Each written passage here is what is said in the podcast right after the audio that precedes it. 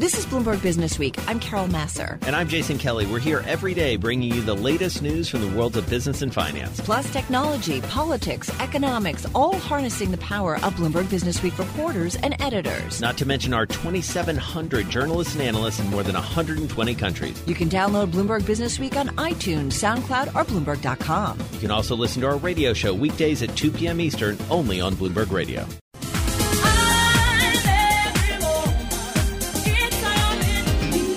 Well, you might recall, I think it was just last month, Bloomberg News is uh, Rebecca Greenfield. She reported how it is well documented that female founders face an uphill battle when they are courting investors. And even more, there's a study by market researcher Crunchbase that finds that women have an especially difficult time pitching businesses considered gender neutral. So let's talk about this because our next guest is really looking to change all of this. Karen Cahn is founder and C E O of iFundWomen. She joins us on the fun, uh, on the fund, on the phone in New York City. Karen, nice to have you here with us. Um, I want to get into the difficulties that women have in terms of raising business, uh, of raising money for their businesses. But tell me a little bit about what you guys are doing at iFundWomen. Yeah. Hey, Carol. Thanks for having me on. Sure. So what the problem you're talking about is exactly the problem that we are working on solving here at iFundWomen. So iFundWomen is the only crowdfunding platform designed specifically for early-stage female entrepreneurs that provides not only the capital but also the expert coaching that women need to realize their visions and launch their businesses. And the problem that we're working on solving is that there is a complete lack of funding options for early-stage female entrepreneurs. Only one percent of companies, regardless of the gender of the founder, again, let me say only one percent of companies, regardless of the gender of the founder, will ever raise venture capital. So what do the other ninety-nine percent of us startup founders do to get our businesses started? We max out our credit cards, or we try to take out a bank loan, and we fundamentally believe that nobody should go into debt funding the earliest days of their startup. And for women, the funding problem is not just about the actual capital. Of course, most women will tell you that the lack of access to capital is the number one barrier to them starting their businesses, but almost half of women will tell you that the lack of access to coaches and mentors to literally show them how to start up is a huge barrier, as well as a third of women will tell you that the lack of access to a community and connections of people in the hustle with them starting a business is also a, a big barrier. So the funding gap problem and being able to pitch to investors is really a systemic problem that goes from people that are going to raise V C to, you know, the mom and pops and people that are, you know, just going to grow a, a lifestyle business. Well, give, um, give me a so, little. Yeah. Get, let me just jump in for a second because I am curious about women versus men starting businesses. What's what's the uh, you know level of activity that we're seeing? Yeah, women are starting businesses here in America at two and a half times a faster rate than men are. Um, women are starting about eighteen hundred net new businesses every single day in this country. Wow. So six hundred fifty thousand businesses a year on top of the twelve million existing women-owned firms. And that all sounds really glamorous and fabulous, but when you look at the revenue, uh, the revenues that, the, that these companies are, are throwing off, the revenue is actually growing at half the rate as businesses started by men. And so women are starting with less, we're expected to do more with less, and frankly, we're not given the tools and the resources that we need. We raise money differently. We just do. We go to market differently. And there's this thing called the confidence gap, mm-hmm. which is very, very real. Um, the way I describe the confidence gap is, you know, if you have two kids swimming in a pool, you have two little five-year-olds that are mm-hmm. going for swimming lessons. One's a little boy and one's a little girl. They go up to the edge of the pool. What happens? The instructor's in the pool and says, okay, kids, we're ready to go swimming. The little boy jumps in without even thinking about it. The little girl thinks about, do I have my floaties on? Am I going to drown? How deep is the water? Right. But once the little girl decides she's going to jump in the pool, that's a metaphor for entrepreneurship, she's exponentially more prepared, more ready, and more successful than men. So it's about preparing um, women to not only raise money, to, but to but to um, build stronger businesses and get the coaching to do that. And it's not so just that's a, the solution it, that we've built. And it's not just a case of women creating kind of women-oriented businesses. K P M G did a study. Um, I think they looked at ninety-one financial technology companies. This was specifically in the U K, and they found that fintech firms with female founders were actually better investments, and mm-hmm. that those firms yep. with a female founder have more than double the internal rate of return on average than peers where the initial entrepreneurs were all male. So it's interesting. Why are we having such a difficult time getting that message across, especially to the investment community, who ultimately they just care about making a smart investment? Yeah, I mean, there's there's so many layers to this issue, and it's not just about venture capital. So yeah. only one percent of companies will ever raise V C. So what we're focused on is empowering that ninety-nine percent of companies who most likely will not raise V C with starting better businesses that are going to be more successful and uh, helping them along. So the one percent of people that are raising V C, you know, it's V Cs are in the money-making business. They've got they've got investment theses that they have to follow. So it's whatever the flavor of the month in Silicon Valley is, if it's crypto or blockchain or A I or robotics or whatever it is, fintech, et cetera. You know, each firm has a thesis. Right. And frankly, I don't think the firms really care who the founder is. I think that they want to know that you've had an exit in the past right, and right. that you can make the money. Right. So ultimately that's really, comes down to it. You know, in the V C range. All right. We got to run. Karen, thank you so much. Good to get uh, to check in with you. Karen Cahn is founder and chief executive officer of iFundWomen. You can find more information at i fund women dot com. She joined us on the phone from New York City. Coming up, we're going to talk a little bit more about uh, some of the news out of Washington. You are listening to Bloomberg Business Week on Bloomberg Radio. And I know when that hotline bling. A little bit of Drake for you, and there's a reason why we're playing it, because Drake is along with uh, Live Nation and some others that helped uh, close a second round of funding and is partnering uh, with our next guest. He's the C E O at N T W R K. Aaron Levant is with us, and he joins us on the phone from Los Angeles. Aaron, nice to have you here with us. Uh, Drake, Live Nation, you've got some pretty cool partners. Tell us, remind our viewers and listeners what uh, you're up to. Uh, thanks for having me. Um, yeah, I'm the C E O of N T W R K, which is a new video commerce company. And I guess the best way to describe that to someone who wouldn't know is we are basically a mobile-first, millennial, Gen Z-driven version of what Q V C or H S N was to my parents' generation, and bringing um, exclusive product drops through uh, live streaming video with native commerce on a daily basis with some of the most prolific brands and personalities in the world. It's kind of like, I don't know, tell me if I'm right, but it's like combine M T V, YouTube, and Q V C and H S N, that kind of thing, right? Yeah, I think that's a good way. And, you know, we're kind of taking some cues from social media, from traditional retail platforms, from commerce platforms, and just kind of really, you know, bringing together a couple of these environments into one really exciting um platform. Yeah, I was checking it out online, right? Um, and the N T W R K, the N T W R K dot com, and it's really fascinating. Tell me a little bit of how long you guys have been up and what kind of activity you're seeing uh, in terms of people coming on the site and actually shopping this way. Yeah, so we've been in business publicly for about six months. We launched in October of last year. Um, you know, just when we kind of announced the company, and then we've been up in the air for about six months, and we've, you know, released products with range of D J Khaled and Beats by Dre or Odell Beckham Junior and Nike and obviously Drake. Um, and, you know, so far, you know, we're getting hundreds of thousands of consumers uh, creating an account on the platform, plugging in their credit card and spending an average of, you know, one hundred dollars plus per purchase. And I think some of the most interesting metrics that we have so far, and an average e-commerce conversion rate from viewership to purchase is about one and a half to two and a half percent. We're seeing north of ten to fifteen percent conversion on the unique way we've combined the entertainment and the commerce together into kind of one seamless native environment. So roughly ten percent, you're saying, of the folks that come in, come on, check out your website, sign up, ultimately it ends up in a purchase. And that purchase is at least one hundred dollars, or the average purchase is about one hundred plus dollars. Yeah. That's interesting. And what about repeat business? Because I do think, right, the sustainability of this is not just a one-time thing, but to keep people coming back.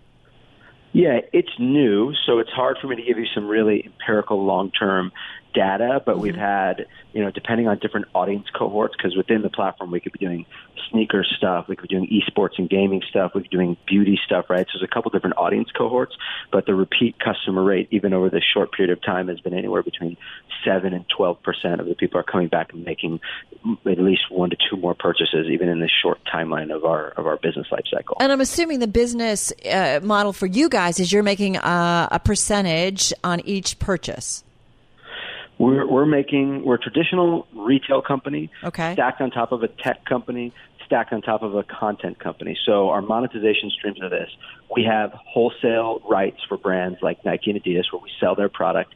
We buy it at wholesale. We sell it at retail. So you're mm-hmm. making, you know, at least a keystone or fifty percent margin on those goods, as well as a lot of brands and academics pay us to be on the platform like they would a media company. Wow. So our thesis is that, you know, brands would go to media companies in the past, either buy advertising, get earned media, or branded content to stimulate consumers to send them back to a retail environment, whether it be their own or a third party, to buy something. So we're thinking brands can come to us, they can work with us on creating that branded content, and we can act as a third-party retail partner all in one seamless environment. So we have kind of two different monetization streams. So what's the biggest, you know, element of cost to what you guys are doing? Is it marketing? Is it, um, cr- you know, creating the content? What's what's your biggest uh, you know, cost uh, te- component? Technology mm-hmm. uh, is, is probably our biggest cost. Headcount here in L A and, you know, having some of the best uh, developers and product people is, is probably one of our biggest costs. And then, you know, we're working with, you know, not nominally small talent. We're working with the likes of Blake Griffin in the esports space, working with Ninja. We're working with, you know, a lot of these huge celebrities. So sometimes they own the brands and then, you know, they get a piece of the action. Sometimes we have to, you know, pay these people a fee to come on. So talent acquisition is, is a high cost. Um, and, of course, marketing would be right up there. Right. And the content we're producing is really high quality. And it isn't just always what you would think of in a Q V C, like someone standing behind a desk hawking a product. We like to make more kind of anthemic level brand films that, um, you know, speak for themselves and could be a content piece you'd want to watch on YouTube, even if you weren't selling something. Profitable yet, or it's still too early? It's too early to be profitable. No pressure. Um, you know, we were we were planning the business not to be profitable at this stage, right? We're right. we're we're a startup, and you know, we're we're yeah. going for something much bigger. So it would probably be, you know, squeezing a lot of life out of the business if we were planning to be profitable in our first six months. But you know, we're we're gaining a lot of traction. Okay. Um, we're having tens of thousands of consumers by the day uh, uh, create accounts on the platform, and we're seeing those people converting and, and, well, and continuing to come back. So we're well, excited. Aaron, speaking of come back, come back and let us know in another six months how things are going, because it'd be fascinating to get an update on the business. Uh, Aaron Levant, uh, he is the C E O at N T W R K, joining us on the phone from L A. They just did their second round of funding, led by uh, some of their partners, Live Nation and Drake. Warner Brothers also involved, so is Jimmy Iovine. You're listening to Bloomberg Business Week on Bloomberg Radio. When you're drinking, when you're drinking. I don't know if you can hear the song.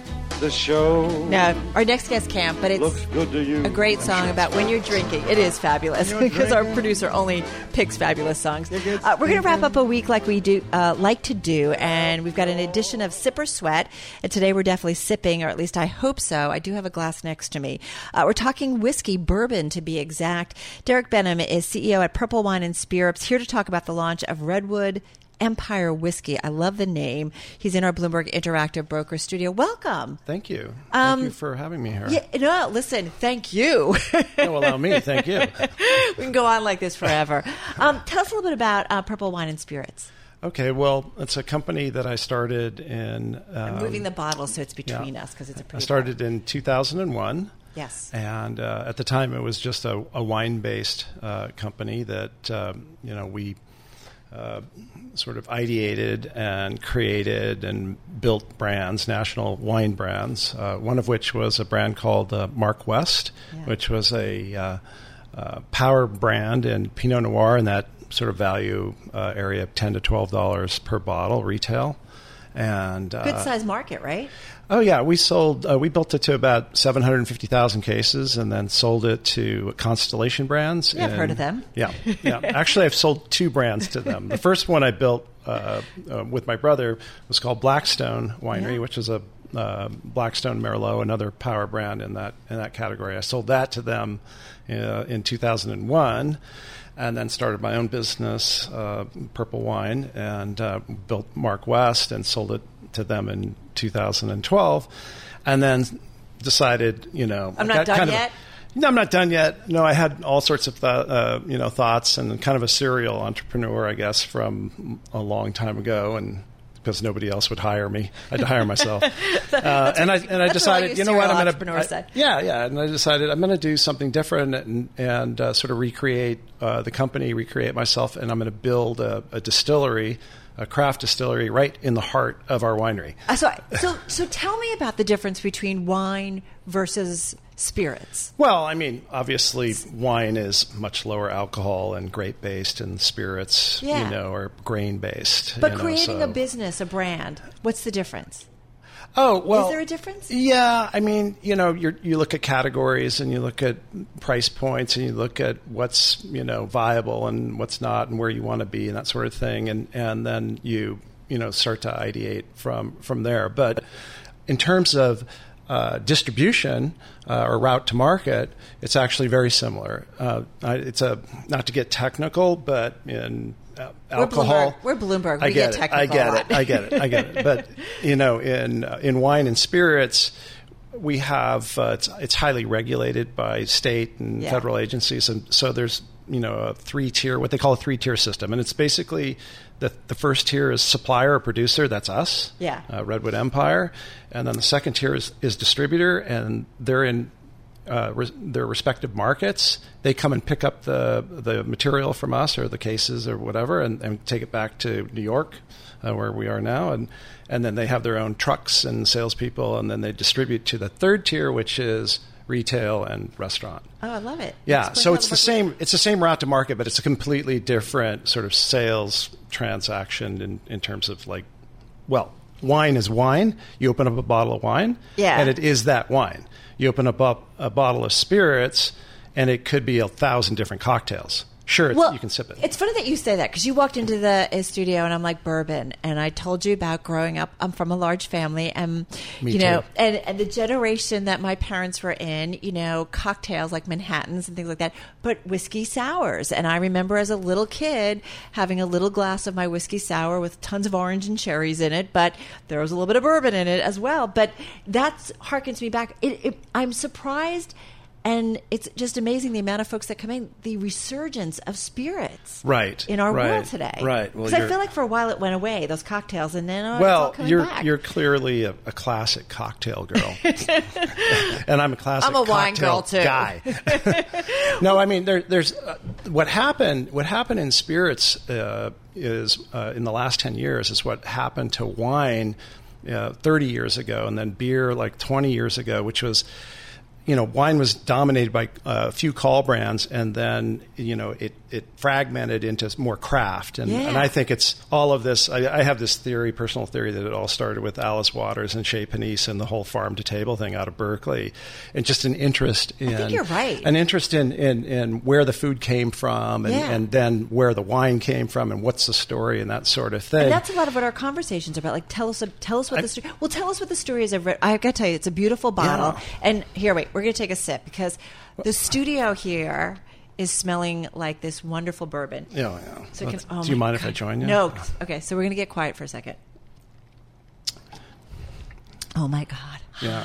So Okay, that's so, lovely. Yeah. So I knew when I when I built a distillery, uh, you know, I knew I wanted to do gin, which we do. It's called Benham's uh, Sonoma Dry Gin because we're in Russian River Valley, Sonoma, Northern California. Yeah, California also, is crucial to this story. Oh, yeah. I mean, well, Redwood Empire is the name yeah. of the of the brand, which I, I couldn't believe the trademark was even available. And we, we got it registered. And, and uh, then it was a matter of like, well, how do we bring it to life? Because, you know, Redwood Empire is...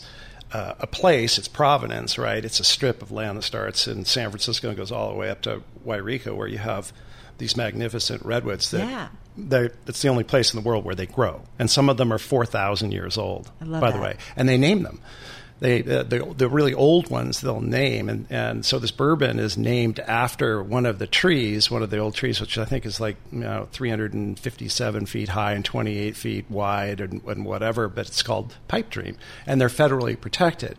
And I love that you have uh, Muir Woods, right? John Muir? Yeah, well, you know, if if it weren't for John Muir... Right. I, I don't know if you're from California. Or, I'm not, or, but I've but, gone. I've gone there sure. and walked through those woods, yeah, well, and they're stunning. Yeah, I'm, an, I'm a native, so I grew up in the Sierras you and in the California Redwoods. So, so John Muir was like, you know, part of uh, you know our, our ethos out there. I mean, he's nineteen mid nineteenth century transcendentalist, hung out with uh, Emerson and Thoreau, and then of course had a relationship, uh, developed a relationship with Teddy Roosevelt, and he and Teddy Roosevelt created the national park system, and essentially they're kind of coined the term Redwood Empire, which is, you know, again, uh, a provenance, but it's also also an ethos. It's like can do. It's about individualism, passion, care, love, and you know that's kind of what inspires our our uh, our efforts at the. At it's kind of what distillery. I'm thinking now that I've had a sip. I'm going to have another sip because we've got to run. So okay. Thank you so much. My pleasure. A great Thanks way for, yeah. to start our weekend. Yeah, bottoms up. Bottoms up. I got to finish. Cheers. It. A few more seconds to go. Cheers. Derek Benham. Uh, he is Chief Executive Officer of Purple Wine and Spirits. In our Bloomberg Interactive Broker Studio, I'm looking at Redwood Empire Pipe Dream Bourbon Whiskey. Beautiful bottle and really a great taste. I'm driving in my car. I turn on the radio. How about you let me drive? Oh, no, no, no, no. Who's gonna drive you home? Honey, please, I'll do the driving. Drive on. Excuse me, I want to drive. She drives me crazy. Just drive, baby. It's the question that drives us.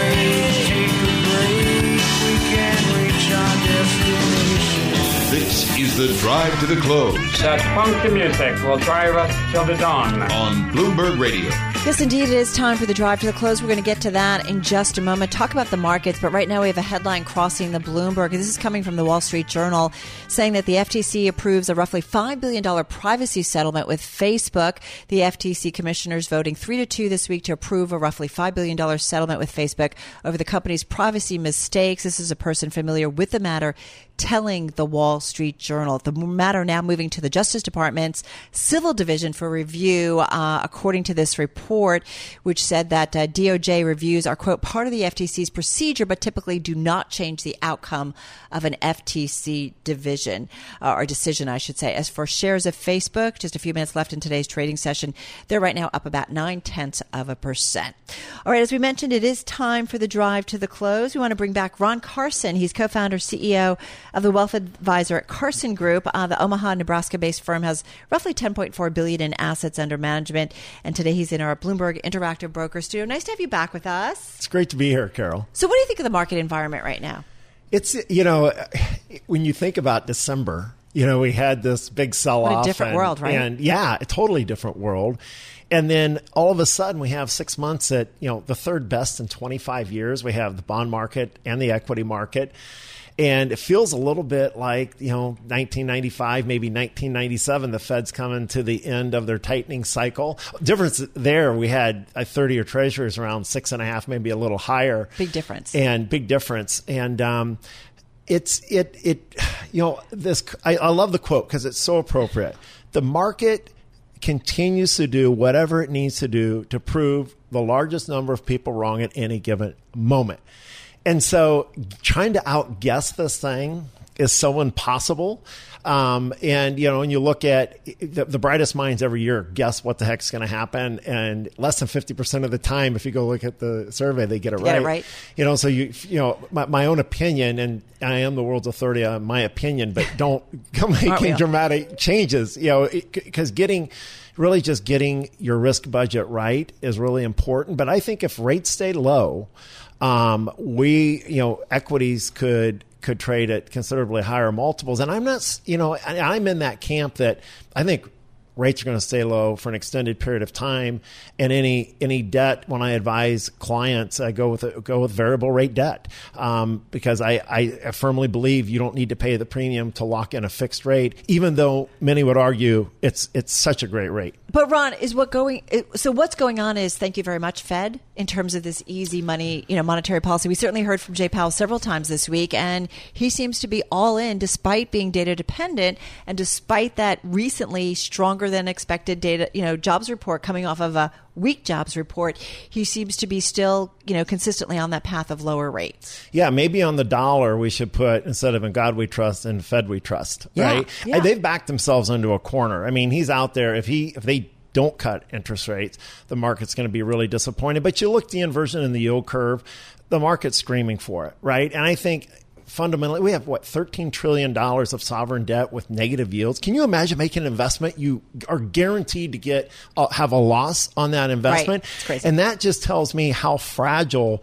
really, the world confidence is today. And, and you know, the trade disputes aren't helping. And, of course, you know, you get a wild, you know, twi- uh, you know, tweet that comes out of nowhere, and that's not helping consumer confidence, and certainly isn't helping C E O confidence making longer term investments. Is it just a case that the world confidence is fragile, or is it a case that actually some of the economic fundamentals are fragile as well? And I, I bring that up because we had, what, uh, an unexpected contraction in Singapore's economy. You had a slump in Chinese exports, you know, so it's a reminder that the world economy, you know, because of some of these trade tensions, you know, it is impacting things, uh, and we're seeing it play out in the numbers. So is it a case of just confidence is being chipped away at, or is it actually the fundamentals that are being chipped away at? I think it's at? both. I mean, we talk about, you know, the consumer's in pretty good shape. You know, retail sales are pretty good. Yeah. Uh, wages are pretty strong. Every, we have employment's low. Jobs are, you know, plentiful. It However, doesn't feel that good, though. But it isn't. That's the point I want to make here is as you talk to people, they are still anxious. I mean, I've never seen such a time. This is my thirty-sixth year in the profession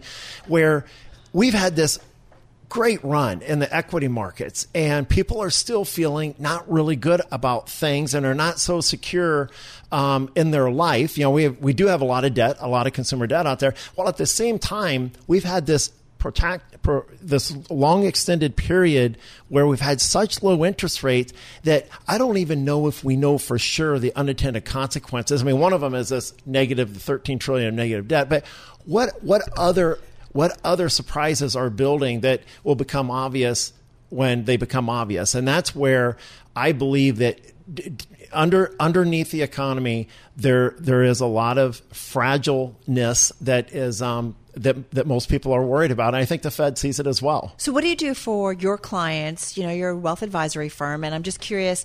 You know, we hear increasingly that when it comes to wealth advisor firms, it's not just your plain vanilla investments. You know, they have become you know much more active, uh, much more active in terms of the private equity world, in terms of investing in companies, and so on and so forth. What are the kinds of investments that you're mostly dealing with? Yeah. Well, first of all. Um, you, understanding what your risk budget is and getting that right is key to being successful.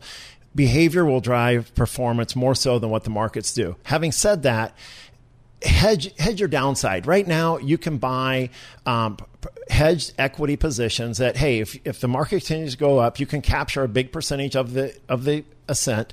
But if they start to decline, you can really protect your capital. Also, specialty and alternative kinds of investments that have no correlation whatsoever to the market. There, there such are some, as such as uh, maybe it's a adjustable um, uh, note fund. Or bridge note fund where you can get a decent yield, have high security, not having to tie it up for, you know, for an extended period of time. Structured equity is another area that we like where you're actually, mm, you know, being able to have a combination of debt and equity and right. direct ownership in a business.